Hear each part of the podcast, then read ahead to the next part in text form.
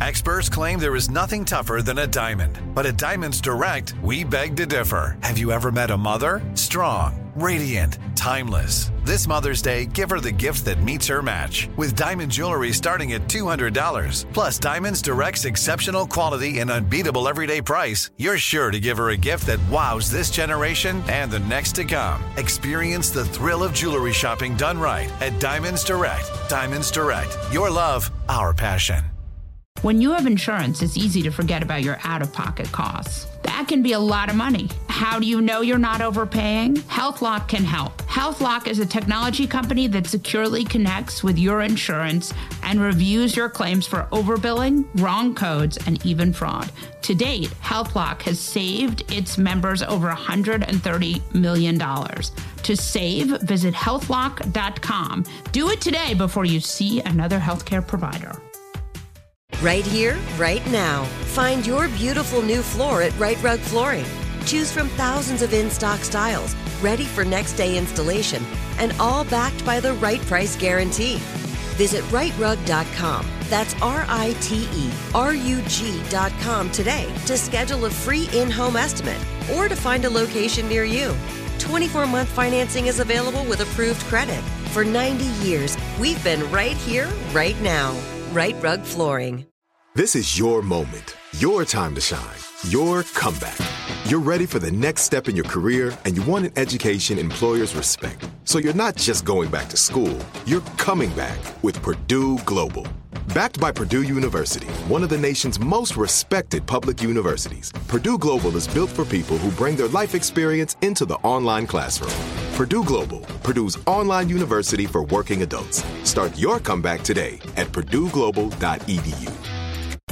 Hi, I'm Molly Jong-Fast, and this is Fast Politics, where we discuss the top political headlines with some of today's best minds. And the FDA has approved an over-the-counter oral contraceptive. We have a star-studded show today. Sisters-in-Law podcast host Joyce Vance tells us all about Trump's legal woes and there are a lot of them.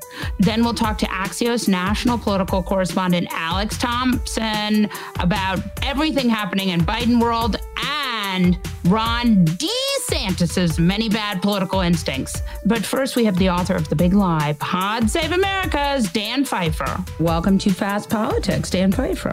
Thanks for having me. Good to talk to you. Yeah, we're excited to have you back, especially right now, because I feel like this is you know, you worked in the Obama administration. You have this little podcast no one's ever heard of.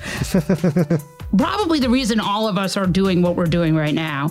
But more importantly, like you have worked in an administration, and I feel like there are echoes of Obama here where it's like things are actually going quite well. And the Biden administration does not seem to be able to like kind of get the credit for it. I mean, no president has ever, or their staff has ever believed, in our case at least correctly, and in Biden's case correctly, they get credit for all everything good they have done. But there's a particular disconnect right now between the trajectory of the economy and people's opinion on that economy. I think it's a very complicated, complex reason for set of reasons for that, but how we we the progressive democratic world more broadly figures out how to unstick that situation is going to be very closely tied to what happens in 2024.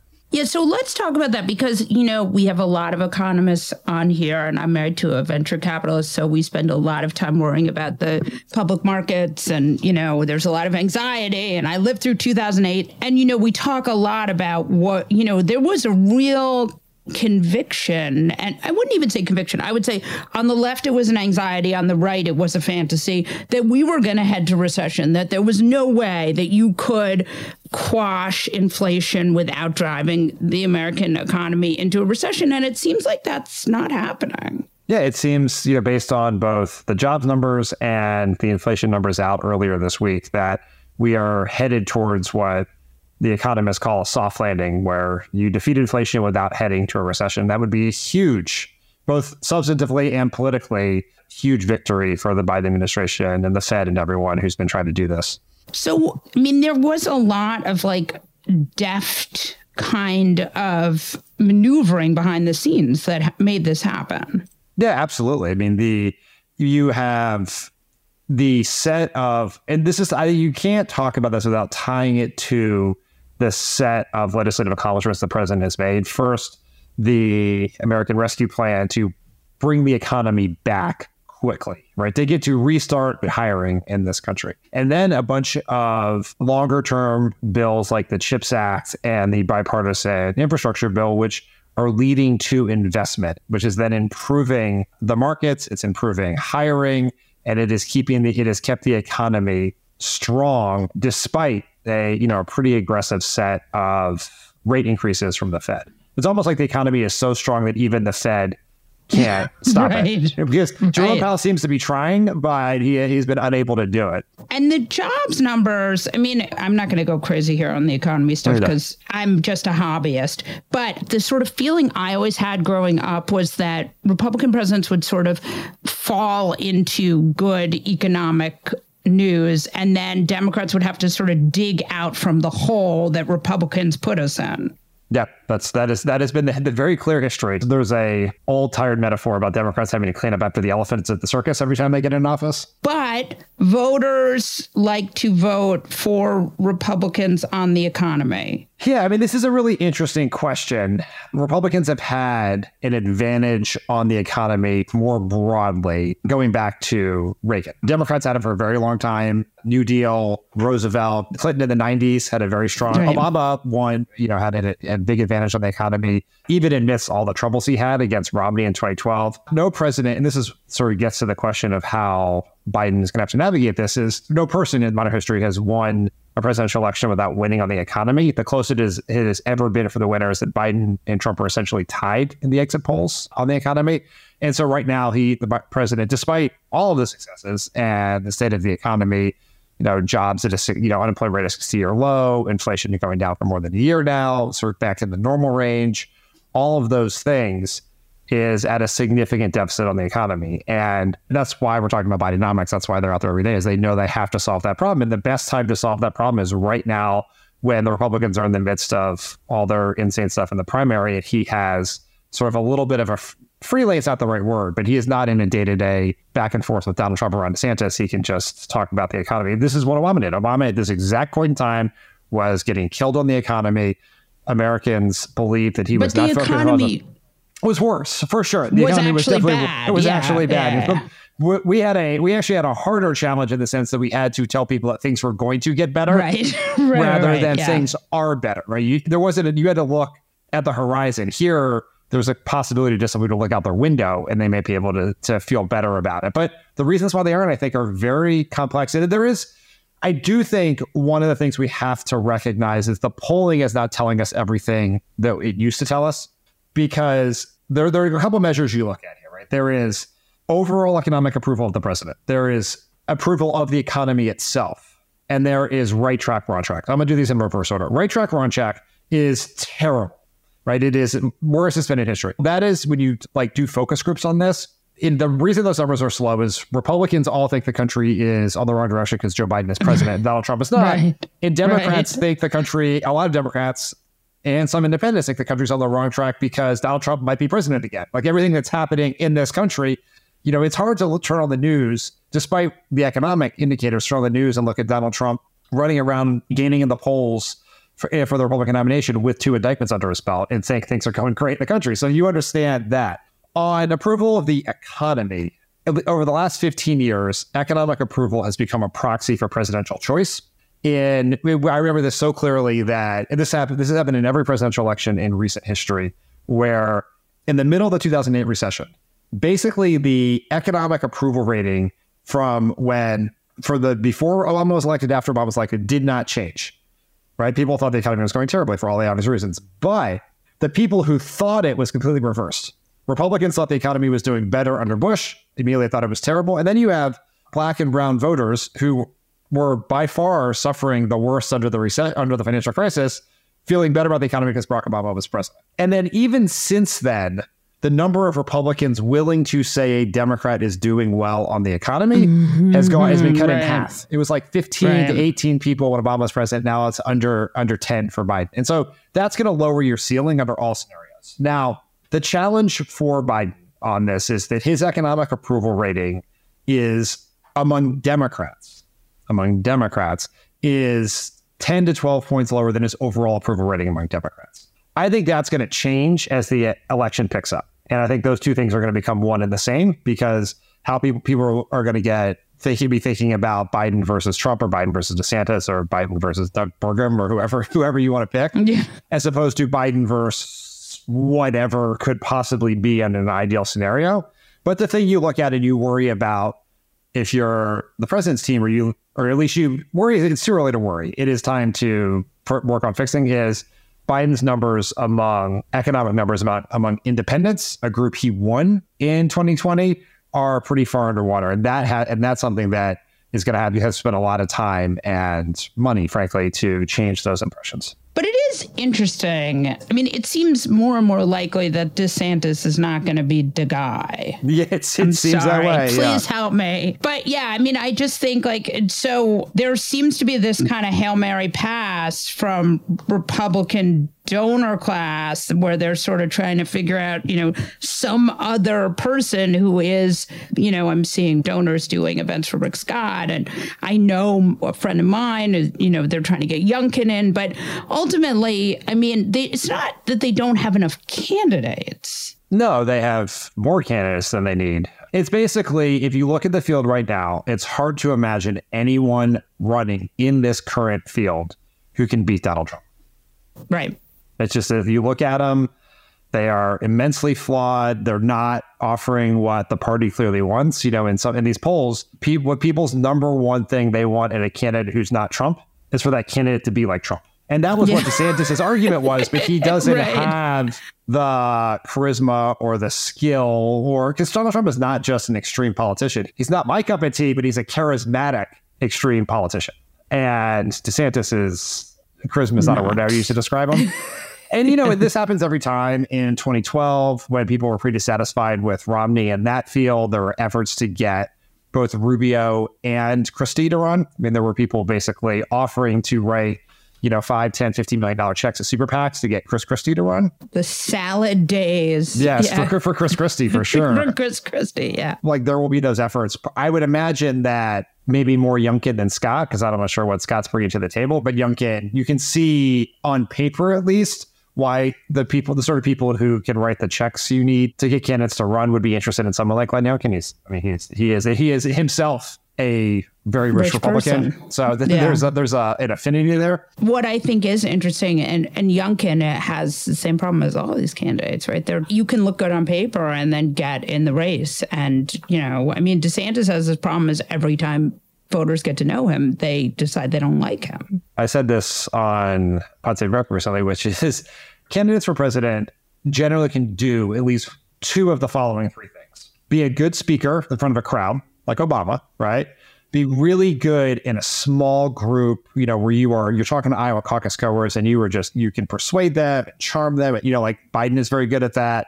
Bill Clinton, obviously, famously good at that. George Bush, quite good at that, actually. Or you are very deft with the media right? Which was, you know, that was the hallmark of Pete Buttigieg's campaign. Trump is, in his own weird way, very deft with the media. Ron DeSantis is good at none of those things. In fact, I think he's actively bad at all of them. There is something diminishing once you, you get in a race, right? No matter how, even right. Obama came in, he got in that race, and we have 20,000 people in Springfield, Illinois, and Oprah's endorsing him. And then the second you're down 15 points to Hillary Clinton in the polls, or you're losing to John Edwards in the Iowa caucus, you look small. And then you have to build your way out of it, right? Biden had to do that. John McCain had to do that in 2008. Romney had to do it in 2012.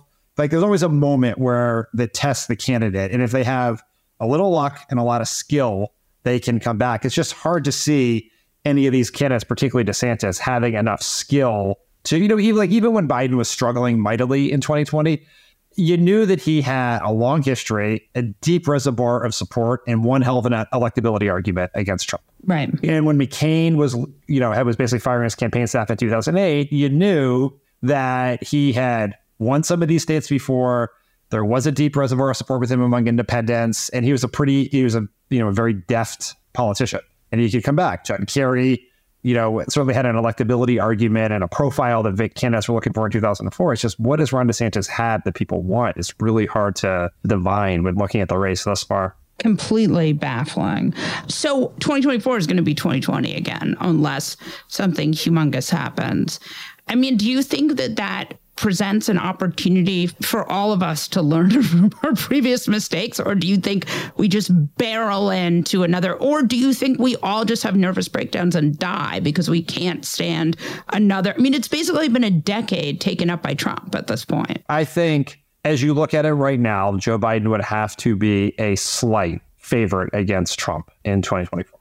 And that is, it says nothing about Joe Biden's political skills or anything. I mean, if we had a, if we had national popular vote elections, he would be a significant favorite. Well, like we just have to go into this election, no matter what the polls are going to tell us throughout 2024, that the total number of voters who will decide the election will be fewer people that attended the most recent Taylor Swift concert. Like that's what it's going to be, right? It's going to be 100,000 people if we're lucky over four or five states. And it's just going to be that close. And it is a game of inches. And I think that is one thing where I think we, the world thought that there that political gravity was real and that or at least political gravity was stronger than polarization and structure and the structural advantage of electoral college and it's not right no matter right. how trump even with trump could be have three convictions under his belt and he's probably going to do almost at least pretty close to as well as he was doing in 2020 and what what is like the most worrisome thing here is uh, and you talked about it i've talked about it is what role does a third party candidate play here? Whether it's right. Joe Manchin and Fred Upton or Jon Huntsman or frankly Cornel West, all it takes is a few thousand voters, you know, who either were Trump, Biden, you know, go no labels this time, or, you know, a lot of voters, you know, we Biden did overwhelmingly well with the people who voted for a third party candidate in 2016. He won those, I think, by like two to one or three to one. And if any of those people go back to third parties, that could be the difference in some of these states. And so that is there is this additional factor that we're going to have to be very vigilant of. And we we all came out of 2016 recognizing the danger of it, and our party team tends to forget these things over time. Right? It's obviously why Al Gore lost. We cared passionately about it. We're concerned. It didn't really matter in 2008. We didn't have one in 2012. 2016, it was the, the death of us, maybe literally.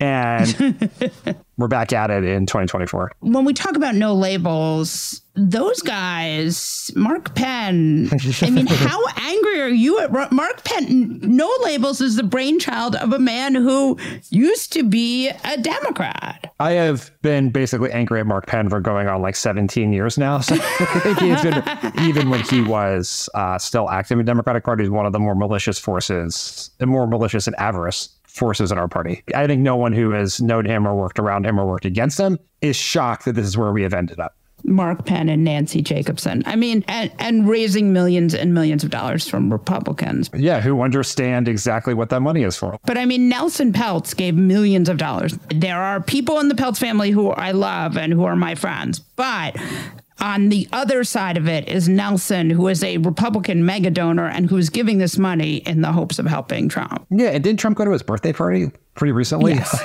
yes, yes, yes, yes. He can't have Donald Trump attend your birthday party and then also somehow believe in some fantastical third party return to centrism. Like those two things are not compatible. I mean, this whole thing is bullshit. I mean, it's certainly a real threat. That's it's very real. I continually am just shocked by the idea that Trump has been indicted twice, probably coming up on a third, impeached twice. And really, he somehow, I mean, you don't think that's going to make the base a little smaller? I, I, think we should operate as, as if it won't. It certainly can be. There are going to be a lot of people, I think, who voted for. I don't know. It's a. It is a very real question. You would think that a party that seems like they would care about electability would be concerned about backing a guy who's been indicted twice and soon to be three and maybe four times.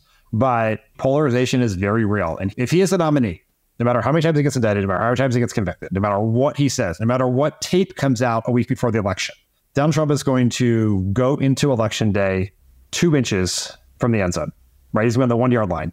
And that is just that's how it is. And that that is true of DeSantis. That is true of Doug Burgum. It's true of Glenn Youngkin or Rick Scott. Like that's where we are. And Trump is potentially more dangerous than those because he's the only person in the Republican Party who has shown a capacity to jack up turnout beyond previously known levels in rural areas. It's not just how like you have to look at two things. You have to look at support levels and turnout levels. And he moved support levels and among Republicans in rural areas from where Democrats were in 2012. But in Republicans have, you know, no matter what they're running for, Senate, Congress, governor, have kept those support levels, but they haven't gotten the turnout levels, which is why Democrats won in 17, 18, 19, 20, 22. But Trump, Trump is different when he's on the ballot. And so I think we just have to operate as if this is going to be an incredibly close election, no matter what insane, like that should be the lesson. No matter what insane thing, terrible thing he does, no matter how many times he gets convicted or indicted or whatever else, this is going to be a game of inches. Dan, thank you so much for coming on and joining us. And now I will go and move to a pineapple under the sea. But yes, thank you. Yes, I, I apologize for ending on that not so not so uplifting note. when you have health insurance, it's easy to think, I'm covered, no worries, right? Well, not so fast. What about your out of pocket costs? That can be a lot of money for you and your family.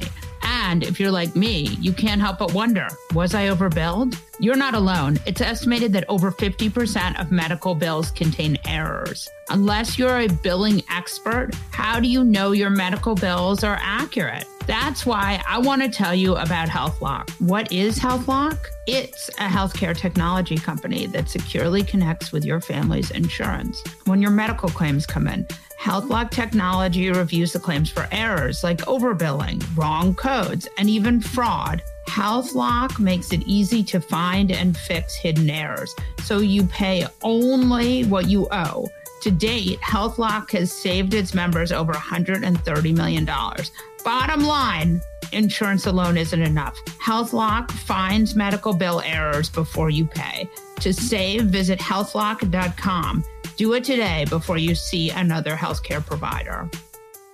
AI might be the most important new computer technology ever. It's storming every industry, and literally billions of dollars are being invested. So buckle up. The problem is that AI needs a lot of speed and processing power. So, how do you compete without costs spiraling out of control? It's time to upgrade to the next generation of the cloud Oracle Cloud Infrastructure, or OCI. OCI is a single platform for your infrastructure, database, application development, and AI needs. OCI has four to eight times the bandwidth of other clouds, offers one consistent price instead of variable regional pricing, and of course, nobody does data better than Oracle. So now you can train your AI models at twice the speed and less than half the cost of other clouds. If you want to do more and spend less like Uber, 8x8, and Databricks Mosaic, take a free test drive of OCI at oracle.com slash strategic. That's oracle.com slash strategic. oracle.com slash strategic. Like many of us, you might think identity theft will never happen to you. But consider this. There's a new identity theft victim every three seconds in the U.S., that's over 15 million people by the end of this year, equal to the populations of New York, Los Angeles, and Chicago combined. Even worse, identity theft victims often don't even know they're victims. That's why Lifelock Identity Theft Protection alerts you to identity threats, even the ones that don't show up on a credit report, like data breaches fraudulent bank transactions, loan and credit card applications, and crimes committed in your name. If your identity is stolen, your own dedicated Lifelock US based restoration specialist will work to fix it. Lifelock protects you in ways that you simply can't on your own. Join now and save up to 25% your first year at lifelock.com slash iHeart. That's lifelock.com slash iHeart to save up to 25%. Identity theft protection starts here. Right here, right now. Find your beautiful new floor at Right Rug Flooring. Choose from thousands of in stock styles, ready for next day installation, and all backed by the right price guarantee. Visit rightrug.com. That's R I T E R U G.com today to schedule a free in home estimate or to find a location near you. 24 month financing is available with approved credit. For 90 years, we've been right here, right now. Right Rug Flooring. Joyce Vance is a professor at University of Alabama and host of the podcast Sisters in Law. I am so excited to have my friend who I really, really like and who I'm going to do a panel with at the Texas Trib Fest. That's right, we are. I'm very excited about that. That's going to be great. It's going to be amazing. Joyce Vance, welcome to Fast Politics. Well, thank you. What a great week to be with you, Molly. It is a great week. I mean, it's hot, and we're and you're in Alabama, so it's really hot. Yeah, you guys don't know what hot is. It's terrible down here. Our listeners know a little bit about what's going on, but I would love you to give us like a two second primer on Trump's many legal challenges. oh my gosh. If I only have two seconds, let me talk. no, you fast. have 10 minutes. Yes, but go on. Yes. He's in a lot of trouble, right? And it's both Right. civil and criminal. And typically, we think that going to jail is the worst thing that can happen to a person. And it is a terrible thing. But in Trump's cases, he faces some really severe civil consequences as well. So let me start there. Mm, that's interesting. E. Jean Carroll is going to take Trump back to trial on defamation charges. The verdict she won earlier this year for $5 million was actually the second case she filed. That was comments he made about her after he left the presidency. But now in January, she's entitled to go back to trial on comments he made while he was the president, using the megaphone of the presidency. And the interesting thing about this case is most of the issues are resolved. In civil litigation, when an issue has been resolved between two parties in prior litigation, that ruling holds in future cases. In other words, you can't keep litigating over and over and over again whether or not Donald Trump acted with actual malice towards E. Jean Carroll. Right. Pretty much the only issue that's at stake in this next trial is the issue of damages. And here's the argument we can expect E. Jean Carroll's very capable lawyer, Robbie Kaplan, to make. She's going to say, we successfully sued him for defamation. And the next day, he got on national television and he defamed her again. So now, ladies and gentlemen of the jury, your job is to issue an amount of damages that will be sufficient to make him stop. $5 million wasn't enough, you know, and, and what do you think? 10, 15? It'll depend on what the jury wants to do. That case is serious for Trump. And there are other civil cases. For instance, the New York Attorney General is trying to impose what's sometimes called the death penalty for businesses on his New York operations. So that case Right. scheduled for this fall, but it may get pushed out of the way by some of the criminal stuff. There are the Manhattan DA's charges, charges that predate Trump going into the presidency and which, by the way, can't be pardoned by a president. Those are state charges. There's the Mar-a-Lago case, and I think we all know what's going on there. The real issue is will DOJ be able to try that case before the election or not? The evidence is overwhelming. Next on the ticket is probably a separate investigation Jack Smith is running, the investigation into to January 6th. That's a big case. It's not just January 6th. There's both a pre-election component, a resolving the election component, and then a trying to interfere with the certification and the transfer of power component. It is unlikely at this point that Smith will be able to try this case before the election. So I think a lot of this comes down to what evidence he wants to put forward in the indictment. I would expect a big speaking indictment. And then, of course, Georgia. We don't know who's going to go first, Jack Smith or Georgia. You're pretty sure there's going to be another Jack Smith indictment. So it's an interesting question, Molly, because sometimes what prosecutors will do in a close case is they'll give the evidence to the grand jury and they'll make they'll let the grand jury make the decision about whether there's enough. But Jack Smith looks like he's playing for keeps. He's brought in all of the witnesses, including the former vice president. Right. They're working hard, they're working fast. That has to be done in this case, whether you're going to indict or not. But he looks like he's for real. And we're on the DOJ timeline. We're on the summer timeline. So I would expect that if we're going to see an indictment, it will be in the next few weeks. Okay. So, and then let's talk about Georgia. Fani Willis, experienced prosecutor, well versed in the use of Georgia's mini RICO statute. She too is looking at a lot of moving parts. It almost seems to me that there might be an inside Georgia case involving Georgia politicians and fake electors, and then an external influence case. Or she may she may indict it all together. There's some value in, in bringing everything at once. But she has signaled as strongly as she can, telling the judges in her courthouse that she plans on having her folks work remotely in late August or, or early September. That looks to me like she's serious. So you think that will be late August, early September? You know, she has impaneled two new grand juries just this week. Presumably, those are the grand juries that will hear any criminal indictments. They could indict today, but she has sent this letter to the court suggesting that that would be a good time to not schedule hearings and that her folks will be working from home. I'd call that a signal. Right, right, right. Yeah, that does sound like a signal. We've already seen now that Trump has decided he's going to run out the clock, right? That that is his tactic. And we've seen him do that before. The Jack Smith case, for now anyway, is in Florida. So the question I think I wonder is can he run out the clock? In Florida with Jack Smith because of this MAGA judge, Judge Aileen Cannon. Right. And it's largely up to her. She has right. discretion we saw her rather than holding the lawyer's feet to the fire and holding her first the, the CIPA pretrial conference on scheduling classified discovery, instead of really requiring the defense lawyers to do what she'd told them to do, she gave them a couple of extra days. You know, in the right. ultimate scheme of things, three days, probably not a big deal.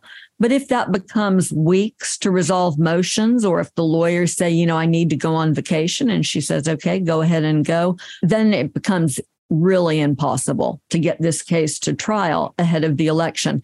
And this is a case that could be prepared to try pretty quickly. Something interesting, Molly, that I'll just flag for you is that when the defense lawyers were trying to argue that there shouldn't even be a trial setting, that discovery would be really complicated, they were relying on 30 year old cases, you know, Manuel Noriega, Right. Classified discovery is never easy. It's always complicated it's gotten a lot more streamlined in the last 30 years. We have much better access to technology. And so, yes, defendants' rights do have to be protected. They have to have sufficient time. It is not easy, but it's not trial three years from now, not easy. It's trial in the spring, not easy. Right, right, right. I mean, will he be able to run out the clock? Two questions. One, will the judge do her job? I wish I was more optimistic than I am about that. Second, Will Jack Smith go to the 11th Circuit to seek recusal? I think he will do that on her first really bad ruling. I'm not sure that they shouldn't have done it right away. But, you know, asking a judge to recuse, those are sensitive issues. Perhaps the prosecutors felt better about her, but it's not just this issue of how fast she goes to trial. The real problem here is that once the jury is sworn in and they're in trial, rulings that she makes about important things like what evidence can go in, what arguments the prosecution can make. If Trump gets an acquittal, the prosecution can't appeal those things. And so right. the judge can really put her thumb on the scale of justice if she's inclined to. And that's the big question here. Is she inclined to? I mean, it seems like she might be, right? The the problem is we don't know. And so here's right. how lawyers resolve that kind of an issue. Judges are supposed to avoid even the appearance of impropriety. Maybe she is pure as the driven snow. But if she was a responsible judge, she would say, I know that these two earlier cases where the 11th Circuit really called me for being out of bounds, they create an appearance of impropriety, and I'm going to recuse from handling this case that right. might have meant that DOJ would get another Trump appointed judge, right? And and that would be just fine. Right. I mean, aren't there only four? I mean, in that district in Florida? It depends on division, right? Every federal district, there are 94 across the country. They're mostly divided into divisions. She's in Fort Pierce.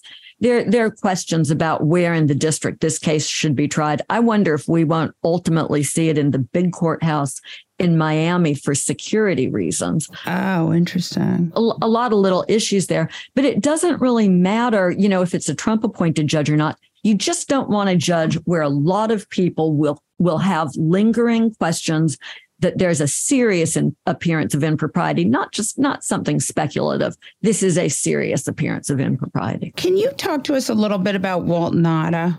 Trump's co defendant. I find it to be a little bit difficult to not feel somewhat sorry for him. Yeah, me too. Yeah. This is somebody who came to the military from Guam, from sort of humble origins, you know, phenomenally successful, gets to work with the president of the United States And that power imbalance and just that whole scenario, I think helps us understand why Walt Nauta is where he is.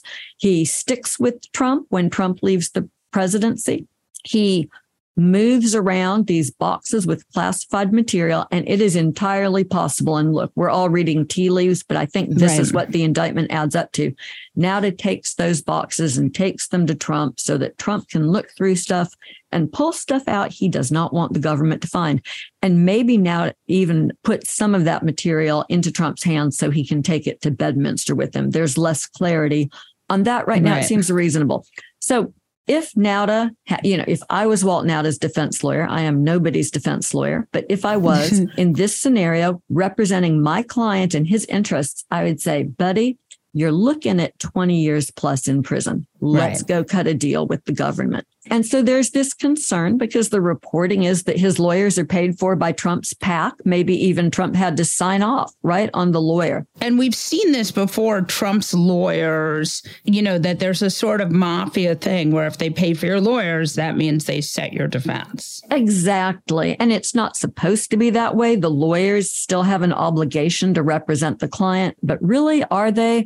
What we know here from, from the media is that there was an offer made to Nauta pre-trial, and his lawyers sort of blew it off and claimed that there had been prosecutorial uh, impropriety in that meeting. So whether or not Walt Nauta is well served by his lawyers remains to be seen. But it's not like Walt Nauta is in a place where he can afford these lawyers. And I was hoping you could talk about this because I was reporting about this. The Florida lawyers kind of got together and decided they were going to charge Trump a lot of money. Well, look, Trump is a dangerous client to take on. right. But you need to have a specific kind of security clearance to take that job. You need to be able to obtain a clearance. And what right. DOJ has represented is that the FBI is prepared to you know, do those clearances expeditiously, just in a matter of days. So it's not impossible. But you can't be Michael Cohen and get that clearance. I think that that's right. You have to be able to get a clearance. But look, a lot of people can have a security clearance. Molly, I held, you know, a top secret SCI clearance for many years in my life. And so there are plenty of former United States attorneys, assistant United States attorneys in Miami who are members of the bar in that court who would have been available. In this three week search that resulted in a lawyer who is very well qualified to do state criminal work and state family court work, but who has never been in federal court, wasn't even registered in the federal right. filing system, right? The, the judge had to order that she be entered into that. That's concerning. And that, that sort of breaks your heart for Mr. Nauta. He should have a lawyer representing him, not Donald Trump. There are a lot of people who put Donald Trump's interests first. Yeah, and it seems likely that that is how it will go for poor Walt Nauta, who is, you know, an adult who makes his own decisions, but still clearly everything Trump touches, you know. Yeah. Uh, of course, there's Cassidy Hutchinson, right? She right, breaks loose from her of. Trump lawyers. And so you wonder if something like that might not happen for Nauta Maybe he will talk to prosecutors. Maybe he will hear something in court, but it's the financial issue, right? How do you, if you're Walt Nauta figure out how to go and put down whatever it is, a couple hundred thousand dollars as a retainer for your own lawyers. Yeah, completely crazy. So let me ask you now you know, we're watching this Trump legal drama unfold. I mean, how much of a stress do you think this is to Trump? You know, because politically he hasn't paid a price, but, you know, he's 77 years old. To a normal human being, this would be really stressful, right? Just the fact that you were dealing with all these legal issues, we're going to have to be in court a good bit. But Trump is sort of sui generis. He's just cut from his own cloth. He's very unique. I think he has skated through so much of his life that maybe he thinks, you know, he can roll double sixes one more time and break free from all of it. And certainly to your earlier point, Molly, and, and you seem to be awfully savvy about how this works for a non-lawyer. I have to say that every time I listen to you, I think that. Oh, thank you. Well, I try not to say anything stupid because I'm not a lawyer. So I just ask a lot of questions. Well, you know, it takes a, a whole village of us to try to figure this out, right? But Trump's Trump's game is to win in 2024. and then he has a get out of jail free card. And that is the fight for democracy's life that we are going to live through. I have to say, like, it definitely seems like that's the plan is that he's going to be able to, because if he wins again, he can just punt everything down the road and then and then pardon himself. Yeah, I mean, he can appoint his own attorney general. He can ignore the courts. I mean, he has shown a willingness to get away with behavior that is um, not the way presidents behave in a democracy. Yeah, unbelievable. So there are no legal mechanisms. The thing I'm struck by again and again when we talk about this is like this is a more of a theoretical question that I just want you to sort of bat around, which is Trump really was able to grow in a system where no one had ever been like that. Can you explain? Because there's no mechanism for like someone who operates without shame or remorse. Yeah, I mean, I think that that's the key to Trump's success. There are no norms. There is only self interest. And so Bob Mueller and the Mueller investigation is a great way to think about this. Mueller, an institutionalist, right? A straight arrow who believed in the system and believed that if he worked within the confines of the system, there would be accountability, if not from DOJ, from Congress. That yes. was not the paradigm that Trump was living in. And Trump shamelessly obstructed that investigation, should still, in my judgment, have been criminally charged for obstruction of justice based on the Mueller report. But we lived in a system of deference where too many people thought if we can just get a little bit further down the road, this crazy guy is going to disappear and everything will be restored. And the lesson of Trump and his failure to play by the rules is that it's a tough needle to thread, Molly. You cannot destroy all the norms. You cannot become Trump to destroy Trump, right? That really would be the end of democracy. I mean, crowds of people shouting, you know, lock him up when he hasn't been convicted in a criminal court. We right. cannot let him turn us into that. But that said, we have to be stronger. We have to be more evolved. We've seen some of that from Jack Smith, right? He's been a little bit take no prisoners. But by the same token, there's still that missing first year where DOJ did not want to engage on the Trump portion of the January 6th case. And ultimately, that lost year may cost us an awful lot so interesting. I really appreciate you. I know to come in and have to talk about sort of the whole gestalt is is a bit weird, but we really needed you. It's not weird. It's my favorite thing to do. I'll come back anytime and I'll bring my dogs Please. to bark at your oh, dogs. Yes, I would love it. Hi, it's Molly, and I am wildly excited that for the first time, Fast Politics, the show you're listening to right now, is going to have merch for sale. Over at shop.fastpoliticspod.com, you can now buy shirts, hats, hoodies, and tote bags with our incredible designs. We've heard your cries to spread the word about our podcast and get a tote bag with my adorable Leo, the rescue puppy, on it. And now you can grab this merchandise only at shop.fastpoliticspod.com. Thanks for your support. Alex Thompson is a national correspondent at Axios. Welcome to Fast Politics, Alex Thompson. I'm glad to be here. Alex, tell us what your beat is. Uh, I'm covering the 2024 election. So a little bit of the GOP car wreck and then also the Biden reelect as well. And you also are writing a book about Biden. World. I am. Uh, so you know a lot of stuff. Now you are in the process of writing this book. We're not getting you when you're good when you're at peak dish. No, that will come in about a year. But we can still probably bully or manipulate you into telling us some interesting stuff. I think you can. Okay, that's the hope. So let's talk a little bit first about the Republican side because what I mean, and I know you're not on the opinion side, so I, you don't don't feel that you have to give your opinion. I will just uh, manipulate you into doing it. what is happening with this GOP primary field? I mean, essentially, it's Trump versus everybody, and you're seeing every single candidate try to figure out is there a way to change the dynamic of this primary? Now, some are just hoping for the debate stage. You see Chris Christie base, you know, arguing you have to go right through him. You have someone like Tim Scott, who essentially is trying to play nice with everybody and just focus on his own image and, and never attacks anyone and, and just feels that the, the party may come to him in order to go to a fresh face. Then you have someone like DeSantis in between who is is basically picking and choosing his spots, you know, saying Trump was a good president, but and trying to, uh, you know, in some ways that are subtle, in some ways that is overt, contrasts himself. But essentially, Trump is the 400 pound gorilla. He is the King Kong of the race.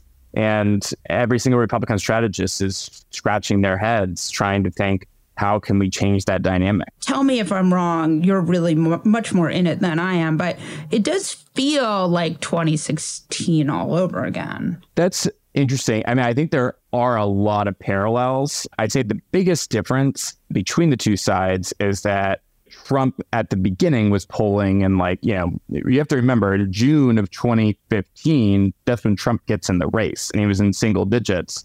And then he just sort of took off like a rocket ship. And people were sort of in denial that he could actually win. And this time there is a sense of, well, he is like, there's an almost an air of inevitability. But in terms of, uh, I think what you're talking about is trying to figure out how to go at him. I mean, we are seeing basically everyone recycle all the same strategies. It didn't work then and it's not working now. No. And I think maybe the only big difference is you're seeing Ron DeSantis go to where Ted Cruz was near the end. You know, you're seeing Ron DeSantis do it earlier. And Ron DeSantis has a lot of Ted Cruz's people. Yes, it's not a coincidence that the teams are very similar. I can tell you that Senator Cruz has has remarked to other people. Well, he's like, you know, th- those are a lot of my people over there on both the official and the super PAC side. You know, in some ways, you could argue they're, they're trying to run the Ted Cruz 2016 campaign, but just with a different candidate. Yeah, it's someone who's the one they found the one person less likable than Ted Cruz to run as Ted Cruz. We'll see how it goes. But it does seem like the demise of Ron DeSantis politically does seem to have captured the headlines. It's been four months it feels like, and again, you can answer this however you want, that the more voters know him, the less they want him. I agree and disagree with you. Uh, so I'll, I'll, say I disagree with you in that I don't think anyone is ever as dumb or as smart as the national narrative is. I do think we're mm, that we are poised to potentially see a DeSantis like comeback boomlet. He by far and away has the most money of any candidate in the race. That includes Trump yeah, that's not nothing. And I do think he has the most advanced team in Iowa on the ground. And I do think they are getting a little bit more comfortable. Now, that all being said, I think his rollout was a mess. Beyond just the Twitter stuff, I think. Really? Beyond? Sorry, go on. There is this very, uh, you know, we talk. I just talked about how he has so much money, but the reason he has so much money is because of this weird interplay with the super PAC it's not sometimes clear to anybody, to donors, to people, even in the, the DeSantis world, who actually is in charge. And the DeSantis's closest uh, aides that went over to Super PAC, Phil Cox, has already not been fired, but let's, you know, he, he essentially has already been thrown out of the Super PAC. So there's no one over at the Super PAC that has, you know, there's a few people, but the, the original team that was supposed to be close to DeSantis isn't super PAC anymore. So, and that's caused a lot of confusion. That's why you see this sort of messaging that goes, you know, seems to go up and down. You also saw at the very beginning, they were so confident. They were like, we don't need the mainstream media. The mainstream media doesn't matter. Right, They're all yes. person hacks. And now, yeah. and now I can tell you, reporters on the campaign trail are getting like pitched by the DeSantis people, you know, multiple times a day to write stories. So you know, clearly they, they now have conceded the mainstream media, as much as they hate it, you know, does matter uh, a bit when you're trying to run for president. Yeah, who could have thunk it? There, yeah. I mean, I do feel like some of the problem with DeSantis' world is they're too smart by half, right? DeSantis had Susie Wiles. Uh-huh. I want you to explain to our listeners because this is like in the weeds who Susie Wiles is and why losing her may have ultimately have sort of reverberations that are impossible to quantify. This is one of the most fascinating subplots. It's you know very Shakespearean, right, in the way that it is. So Susie Wiles worked for Trump in 2016. Then she is brought in after Ron DeSantis you know, wins the gubernatorial Republican primary. And what's an upset? The National Republican Party is like, we got to get better people in there. So they bring uh, Susie Wiles, who led Florida for Trump in, in 2016. She comes in, Ron DeSantis wins. She joins the administration. And within a year, she's on the outs. And not just like, oh, she went to go spend time with her family, sort of on the outs. It's like, no, she is on the outs. We never want to speak to her again. She's terrible. And Ron DeSantis is basically telling that anyone who will listen, you cannot hire Susie Wiles. So it is, it, it was an acrimonious scorched earth. Yes. And now Susie Wiles is essentially, they, they don't have titles over, um, you know, at the top tier of the Trump campaign, but essentially in practice, she is co campaign manager of the right. Trump reelection. Now, there's a few practical things. It is not a coincidence that you have seen a lot of shit talking from former DeSantis aides. Right. You know, it seems like every other story, I mean, going back to 2012, basically, Ron DeSantis does not have, besides his wife, does not have many loyalists around him. And a lot of people feel burned. And so there is a large group of DeSantis alumni that are willing to shit talk him. And, you know, I think having Susie Wiles, who knows all those people, there's a bunch of former DeSantis people from the 2018 campaign that are now on the Trump team. And I think the acrimonious of that relationship has uh, really uh, enabled for a lot of these embarrassing stories about DeSantis to come out. And it is going to be fascinating. just like everything in politics, like at the end of the day, comes down to personal relationships. And there is none that's sort of more interesting than the Susie Wiles and, and DeSantis's hatred, uh, like red hot rage toward her. Yeah, so interesting. I don't want to like spend this whole time talking about this one aide, but Susie Wiles is really good. She is very respected.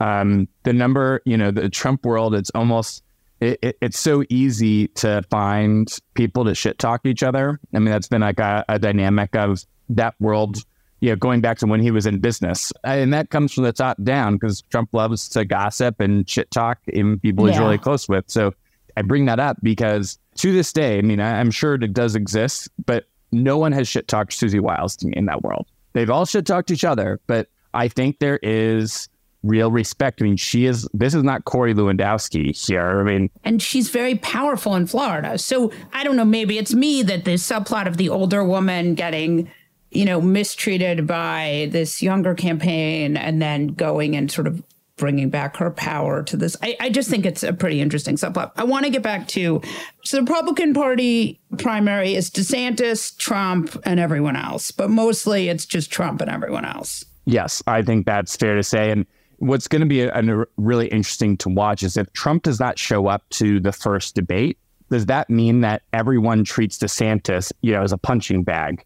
Because I think DeSantis obviously wants this to be a Trump versus DeSantis race because that elevates him. But every other candidate is waiting to take DeSantis down so that it becomes Trump versus versus everybody.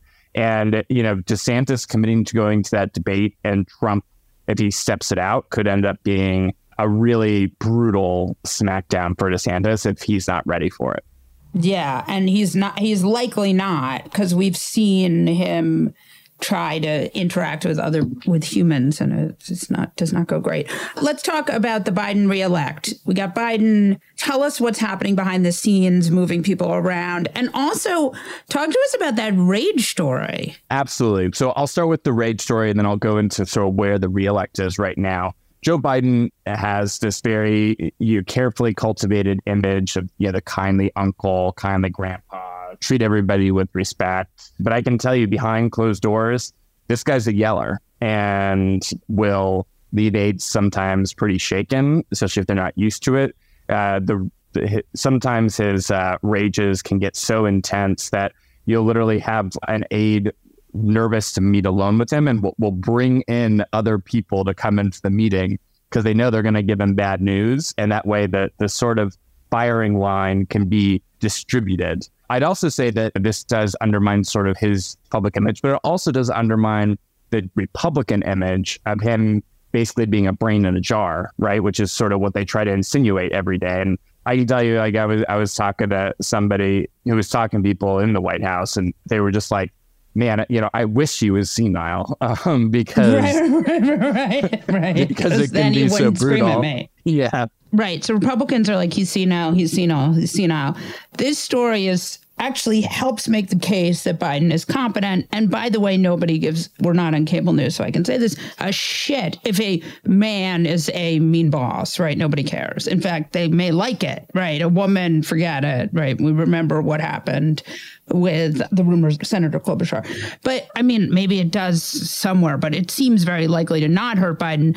I wonder why the Biden administration wouldn't necessarily want this out there. It was interesting to me in reporting the story out because it wasn't handed to me. I, I certainly worked on it for a bit, but then once I went to them, you know, this is a White House that is very aggressive in defending its people, and this was one of those stories. And part of it was because I know they know it's true, but they didn't push back that hard. You know, they they basically were like, let's give you some added context on like other nice things he does, essentially, right? Right. And they didn't push back on any of the underlying facts, which to me, reading between the lines, I, I did sort of wonder if they wouldn't mind this because I can tell you behind closed doors, they may say, oh, you know, it's fine, but they are very worried about these age numbers in the polling. Right, of course. And they're trying to figure out how to change it. Right. I mean, the joke is, and I just wrote about this yesterday at Vanity Fair, was like, you cannot have this conversation. Like, you can have this conversation about Biden's age if he's running against DeSantis. But if he's running against Trump